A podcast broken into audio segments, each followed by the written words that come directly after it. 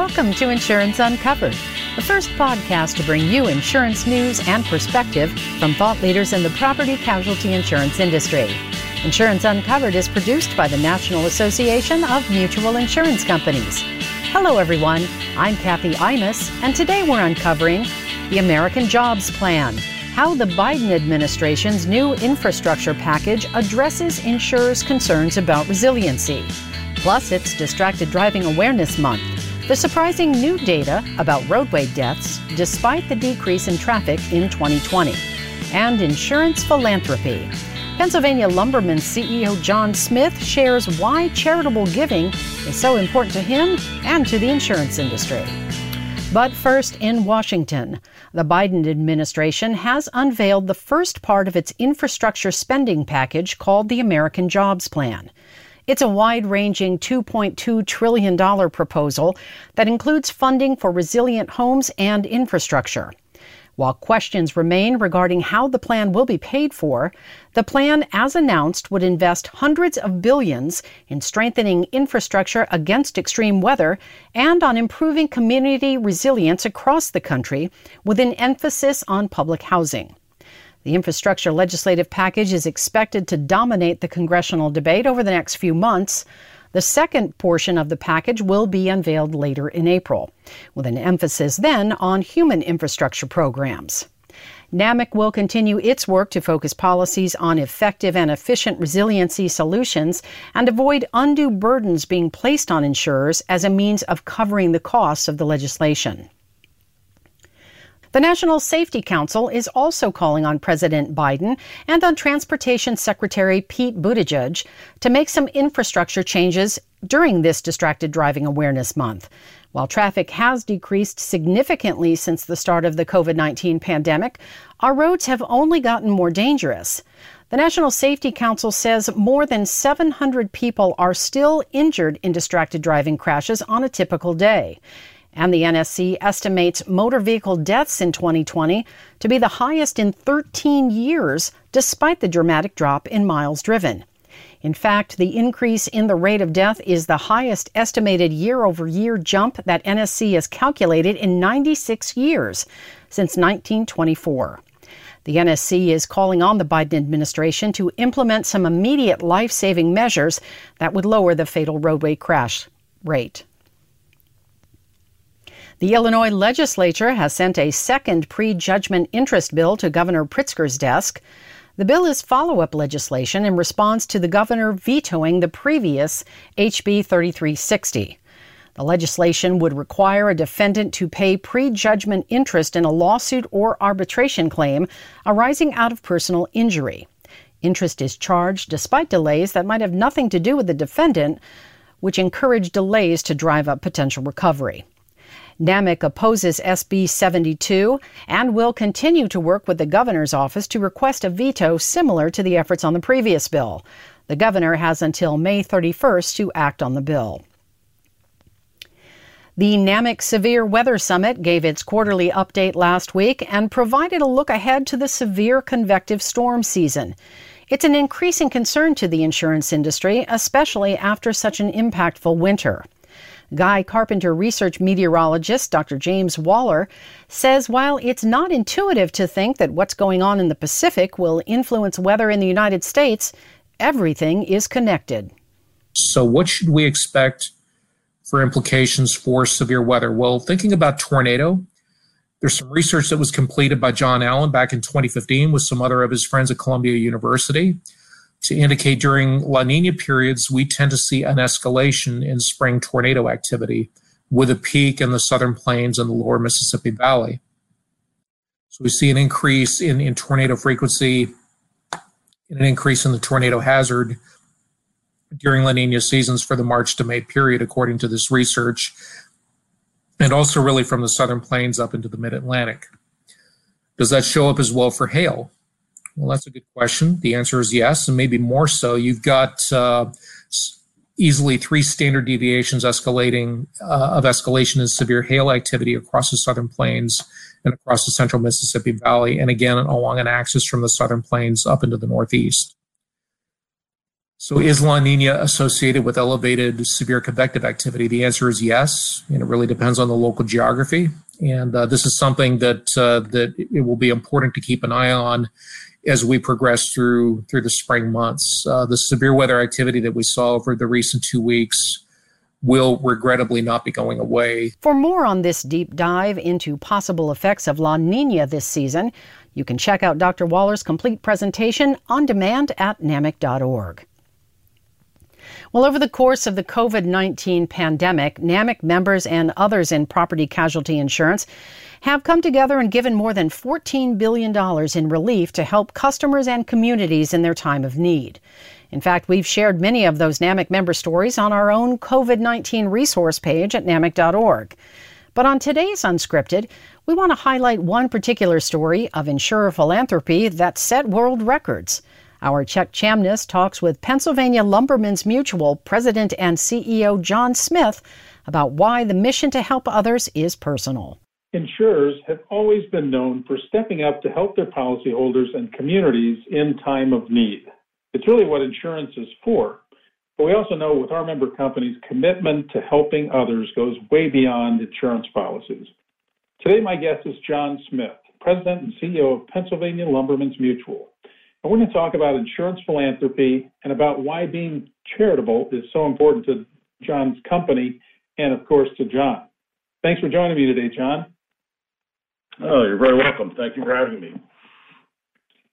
Well, certainly we're going to focus on insurance philanthropy. You came to mind first. Uh, we'll get kind of an overview of what all you've done, but it's uh, it's a tremendous record around so many aspects of our industry. But let's talk about kind of what's still hopefully at the end now. But this pandemic, it affected everybody in unforeseen ways. You know, we know that our industry gave uh, $14 billion in relief to help customers, uh, plus, you know, tens of millions, hundreds of millions in charitable donations to uh, go above and beyond and help their community. So maybe I could just start with uh, asking you about some of the ways that uh, Pennsylvania Lumbermen's engaged with your community to help others during this pandemic?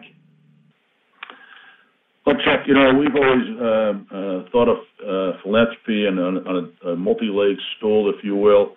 Uh, one of those legs was uh, United Way. Uh, we are very, very well organized in pursuit of fundraising for United Way, both in southeastern Philadelphia, but also in Indianapolis, where we have a, a, a group of folks, and for that matter, throughout the country. We we reroute all of our uh, charitable giving and raise uh, the United Way to the various United Way uh, operations throughout the country. We also allow our employees to self-direct uh, within that uh, uh, that program, so that they have a local charity that they like to direct money to. they can do that through our United Way. We match those contributions on a dollar and a quarter to a dollar basis, and send that money right back down to that local charity that they want. Uh, to give you some kind of idea there, 98% of our employees uh, uh, give to United Way. We have one person that uh, does not uh, for a variety of reasons, uh, but you know it's, it's, it's a big part of our program. When COVID kicked in, we um, we, we launched our program in spite of it, and I had a little bit of concern that we would be less than successful because of COVID, and our employees reacted Uh, uh, better than uh, they ever have before. Uh, further, as we sent people home, we we reminded them to take care of themselves, take care of their families, as well as to worry about Pennsylvania Lumbermen's as their employer. And but we encouraged them to, to, to look out there and to be active in the community, however they thought it would be appropriate, because of the time they were going to save from a commutation standpoint and uh, we had um, uh, some people, uh, you know, do uh, do that and do that well.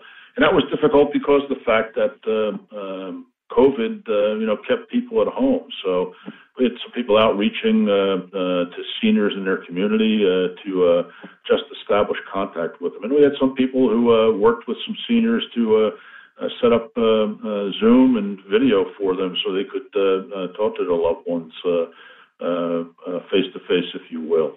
Um, so it's it's a um, um, it's been a creative year as we've uh, gone about uh, identifying charities and identifying things that we could do uh, to uh, keep people going. Uh, we like many other companies, did the high school and college graduation thing. And quite frankly, uh, you know, recognizing those folks that were, were, were graduating in a difficult time for them, and uh, that's something that will continue on. We'll do that again uh, uh, this uh, spring, and probably continue uh, doing that going forward.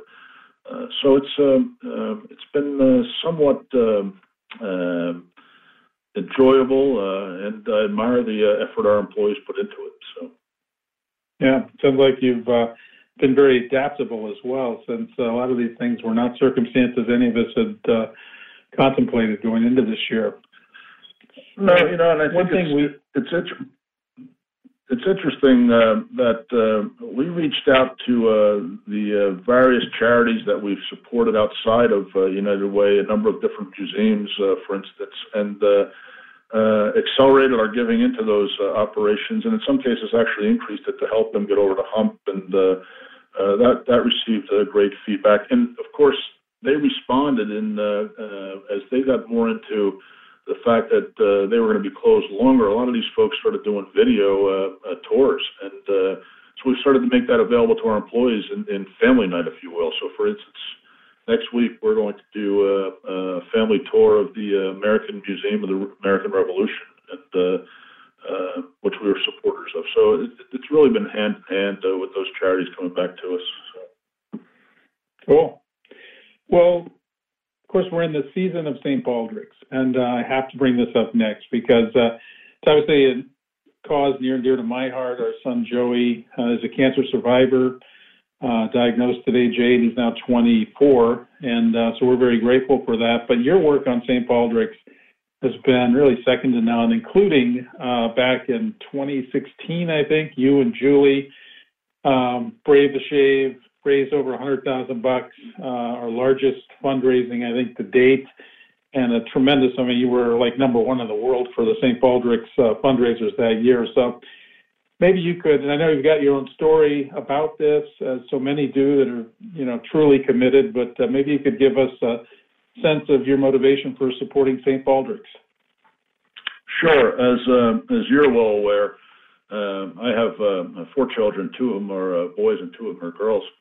And uh, uh, the boys, uh, you know, uh, uh, and I've seen this and talked to other folks. Uh, as the boys grow up, um, uh, all of a sudden uh, you'll have a friend show up uh, at your table. And um, um, you know, my younger son Patrick uh, had a young guy who uh, started eating with us, and I wondered if the kid was ever going home. Um, his name was Tyshawn McKellar. Um, and um, uh, Tyshawn was almost became part of the family. Uh, went on trips with us, and uh, you know did different things with us. Uh, was active uh, uh, with the family in general. Uh, came from a, a tough environment, um, uh, and then one day uh, he was diagnosed with uh, uh, cancer. Uh, and um, in the end, Tyshawn lost his battle to uh, cancer uh, at, uh, before his 14th birthday. Uh, and it had a, it had an impact on us as a family. Um, my wife was heavily involved with Tyshawn's grandmother and, and taking him back and forth to treatments and uh, being there for him, and uh, uh, really uh, developed a very tight relationship uh, with him. And of course, Patrick had a great relationship with him, and that spurred us uh, forward. Um, I, I came to realize that. Uh, giving uh, uh, to a charity like St. Baldrick's uh, was an easy thing to do, and I came to understand that childhood cancer, cancer is devastating, whether it's childhood cancer or not, but there's just some aspect of it that I think it makes it so much more difficult to deal with. Um, and I realized that um, if I could have written a check to make the cancer in uh, Tyshawn go away, the, the size of that check would probably be pretty much unlimited. Um, and you know, uh, I, I realized that there was a cause there, and uh, that's the story that I have. That uh, I went into um, uh, supporting other people, uh, getting their head shaved. Uh, did that uh, with uh, Mike Yeager from uh, Lehigh Mutual was the first one, and we uh, we raised I think uh, thirty thousand dollars in one night on Mike's uh, uh, long hair, and uh, that sort of ignited me. And uh, you know, uh, after that, it was uh, my own head, my wife's head, and uh, uh, you know, we've gone on from there to support a number of other folks uh, where I've run the, the fundraising forum, uh, including the Gibbles, um, and which you know raised a record number of dollars for on their heads. Um, but it's all because of the experience I had, and I was very recently very pleased to find out that uh, the St. Baldrick's board has uh, uh, extended me an offer to uh, sit on the, the, board of directors, and I've accepted that. And um, I, uh, I, look forward to continuing the tradition that we've created within the insurance industry. But you know, Pennsylvania Lumbermen's is uh, the largest underwriter of wood-related business in America, and Uh, we're about ready to uh, uh, put together a plan to go after the building material dealers uh, in the United States, as well as the light wood manufacturers and the heavy wood manufacturers, which very similar to uh, mutual insurance companies, uh, tight family environments, good local businesses, and I think they'll be very receptive to it. So um, it's a um, it's a great charity, um, and like I said, I think there's something about childhood cancer that uh, that moves us all. Um, and uh, I, I think about the fact that uh, Young Tyshawn never went uh, to high school, never went on his first date, never went to the prom, never got his driver's license, and uh, that's yeah. difficult for for me to accept. So, yeah. Well, um, first, congratulations on the St. Baldrick board seat. I had uh, heard that might be in the uh, works, and I'm glad that you have accepted it. Uh, you'll be an incredible director and leader for St. Baldrick's, as you already have been. And I just note that uh, you're right. At CO roundtables, I always lead it off, and uh, so our members listening will recall that then we hand the mic to you. And John, Big John gets up and starts to talk, and you have the most compelling ask, which is as you go through the impact of childhood cancer, then the question is, how much would you pay today to not get that news that your child has cancer? And I think that's kind of what you were just talking about with Tyshawn and uh, it is um, it's real and it's compelling and it helps drive a lot of fundraising that goes for a lot of pediatric cancer research, which is helping uh, helping uh, in slow and hard to discern ways, but real ways as uh, St. Baldrick's research uh, results come in. So, you know, looking you at know, Chuck, the, the, most difficult thing I've ever had to do uh, in my life uh, uh, besides tell my mother and father that my brother had passed away, um, was to look at my wife Julie, who many people within the NAMIC community know, and tell her that uh, uh, Tyshawn uh, was not going to survive his cancer. Uh, clearly, the most difficult thing in the world, and I can only imagine how much more difficult it would be for uh, a grandfather to uh, uh, have to tell a grandmother or a father or a wife or a wife a husband uh, uh, that that was going to happen, and uh, it's a it's it's a very very difficult thing. And uh, anyway, well, thank you for uh, joining St. Baldrick's in a new way, uh, on top of all the other important old ways to uh, help make that less prevalent going forward. So We've got only a little more time, but I do want to get to the other uh, kind of major event that you've been, again, instrumental in and uh, continue to play a, a, major role in, and that's the NAMIC Mutual Insurance Foundation. Uh, we started the scholarship program years ago, but really only formalized it as a foundation, 501c3 foundation, which really helps our member companies, um, you know, be able to contribute and individuals. So we're now two or three years into uh, the foundation. Uh, you're serving as chair of the scholarship selection committee. I know we're right in the heart of fundraising. We've got an aggressive goal of, I think, $150,000 this year. Last year, we funded 30, 33 scholarships, and I know right now I'm told you have uh, like 100 applicants that uh, have come in, and you'll be um, you know, working on selecting which of those uh, receive the foundation scholarships. So maybe you could talk a little about that cause and you know why, as an industry, we care about it, and and kind of what your role is with the foundation. Sure. Um, you know, Chuck, I, I, like, like many uh, many in the insurance business, uh, it's been very good to me. Uh, I, have uh, had a, a, great career, um, uh, and uh, it's created a great life for my family. Uh, but the reality is, uh, a lot of us are closer to retirement than we'd like to be, and uh, uh, we're going to retire, and we have to be replaced, and we have to be replaced with uh, uh, uh, young talent, if you ask me. That uh, we have to do our, our job as an industry in recruiting and bringing on board. I also happen to serve as the uh, chair of uh, Gamma Iota Sigma, which is the uh, risk management uh, uh, co-ed fraternity in the United States with the 90 some chapters. So I'm, I'm exposed to college students that are, uh, you know, focusing on risk management all the time. Um, there are some great students out there, and we need to do our part in helping them fund their education, quite frankly. And I can think of no better way to do it than uh, by supporting uh, the uh, uh, Merit Society and the Scholarship Fund that uh, uh, NAMIC has set up. I, uh, we give large, uh, largely to it. Uh, uh, we've talked about uh, how to make a more permanent uh, contribution there on a multi-year basis um, because we, understand that we need to recruit the best and brightest uh, to come into our industry. And it's not easy to recruit people to um, the insurance business. I, understand that, but this is a way to do it.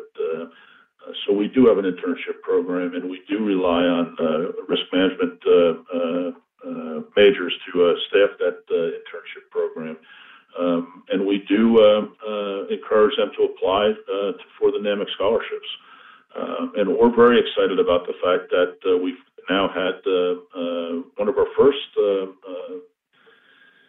uh, interns uh, move into the management ranks and is leading our marketing department, is getting active in uh, uh, NAMIC. And uh, we are uh, also in a position now where we've got second and third year uh, uh, interns that we are, uh, before their senior year, uh, offering them full time employment at PLM upon their graduation. And it's because uh, folks have put up dollars to create uh, scholarships to support uh, these needs that are out there. I, am. we're also active in an organization organization called Cristo Rey, which is a, um, uh, a high school program, uh, 46 Cristo Rey high schools throughout the country, and we have young uh, Uh, uh, students at the high school level in our office every day. Um, during COVID, we uh, actually extended those students employment to keep them gainfully employed when they were out of class, and, and that worked very well for us. And our goal there is to get them into risk management programs and, and move them forward. Uh, so there's this tremendous need in the industry, and uh, I think the industry has to do a, a better job in supporting scholarships. Uh, and a great way to do it is by contributing to uh, uh, the NAMIC uh, Scholarship Fund. In my mind, you know, it is a good goal of $150,000, but if you think about the type of companies that are members of NAMIC, we should be able to soar past that goal easily. And we should be able to award the numbers of scholarships that uh, uh, we need to to help uh, uh, overcome the shortage of talented people entering our industry. Totally agree. And uh, I just note, uh, really out of time, but Providence Cristo Rey School here, I'm familiar with. A friend of mine works there, and I know several of the kids that you know, our students there and how their program works. That is worth a look uh, for any of our listeners. We're looking for a good local partner uh, where they can really make a difference uh, with kids. It might be their first work experience, certainly in an office. Uh, that's something that uh, you should uh, members should do some more research on if one of those 46 schools is in their area. So, John, thank you. Thank you first for your um, charitable ways and incredible effectiveness as a fundraiser we've only scratched the surface of some of the other things I know you've done at NAMIC and around our industry and with your company and in your community to be uh, charitable and to really make a difference in your community and, and certainly in our industry and with families like ours that have a cancer survivor in them that depend on the, the research that you've helped fund through St. Baldrick's. So thank you, John, for everything you do. Thank you, Chuck. It was great talking to you. And that's a wrap for this episode of Insurance Uncovered. We'll be back on April 21st with more insurance news and interviews. If you have a topic or issue you'd like us to uncover, don't hesitate to let us know. Remember, you can always send us an email at uncovered at namic.org. Until next time, I'm Kathy Imus. Have a wonderful day.